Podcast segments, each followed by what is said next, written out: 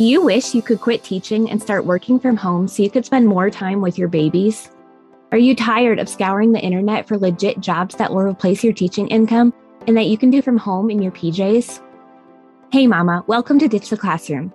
I know you're over there Googling jobs for teachers, legit work at home jobs, or start a side hustle, yet you can't figure out how to take that first step toward quitting teaching. So instead, you stay stuck, do nothing, or start random side hustles to make quick money. Virtual assistance is the answered prayer you've been waiting for. My name's Ariana, and I'm a former teacher turned work at home mom who replaced my teaching income as a virtual assistant in just six months. I did this by taking a step of faith and following the dream that God placed on my heart to be home with my babies. Sister, your dreams pale in comparison to God's dreams for you. Imagine offering services that light you up and having a job that works around your life and not the other way around. This is the podcast for you. It's time to take that first step out of teaching. Are you ready? Here we go. Hey, hey, friends. Welcome back to the Ditch the Classroom podcast and another episode of Quick Tip Thursday. Before we jump into today's question, I have something super exciting to let you know about. My book, Teacher Turned dot dot dot, will be launching February 20th so exciting. Never really thought I was going to write a book, but when God tells you to do something, you got to do it. So we will be having a five day giveaway the week of February 20th through 24th to celebrate the book launch. So I'm super excited about that as well to just give back to you guys for helping to support this book and get it to reach even more people. So I will be having more details about the giveaway coming soon, but I just just wanted to let you know that it's coming. All right. So today's question is How can I protect myself as a virtual assistant? Which route is the best way to go? Sole proprietor or LLC?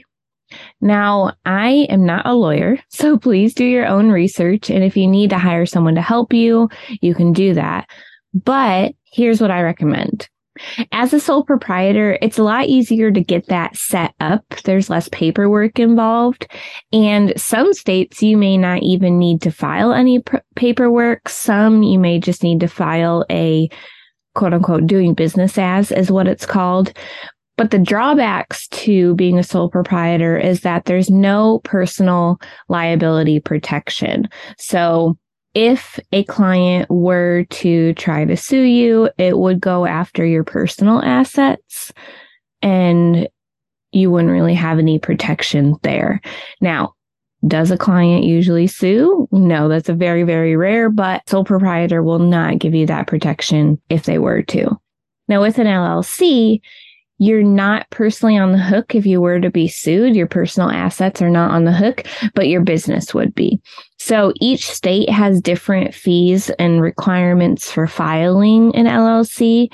So what I recommend is to go to Google and look up the name of your state and then LLC filing and then find your state government's website. Don't look at all the other 10 million websites that'll pop up on Google. Find your state's government website and their LLC filing instructions. One drawback of registering as an LLC is that it is a bit pricier. What I typically recommend is to sign up as the sole proprietor just for like your first one or two clients. And then when you have that income, get the LLC. Now, shameless plug here. In TTFA, I will literally help you figure out what requirements your state has. I know a lot of people get hung up on this and they just don't even end up pursuing virtual assistants anymore because they get overwhelmed with what their state requirements are. And I don't want you to do that. So as a part of the Teacher Turned Freelancer Academy, you can come into our student community, drop the state that you're filing in, and I will help you figure out what your requirements are. I'm always giving you guys that extra support you need to be successful as a virtual assistant. And that is why the Teacher Turned Freelancer Academy is your best bet to become a successful virtual assistant. So go to teacherturnfreelancer.com so you can sign up there. And let me just recap real quick. So a sole proprietor They are easy to set up. There's a lot less paperwork, but there's no personal liability protection. And then with an LLC, your personal assets are protected, but it is a bit pricier to get registered and it's a little bit more complicated. All right. So I hope that was helpful for you guys, helped you make a little bit more decisions. Just pick one and go with it. Don't overthink this too much. And if you have a question that you would like me to answer here on the Ditch the Classroom podcast, go to our Facebook community, facebook.com forward slash groups forward slash ditch the classroom. Scroll to the Quick Tip Thursday post and drop your question there. I would love to answer it for you. All right, y'all, we will see you next time. Thanks so much for hanging out with me today. I'd love to bless you with a free gift as a thank you.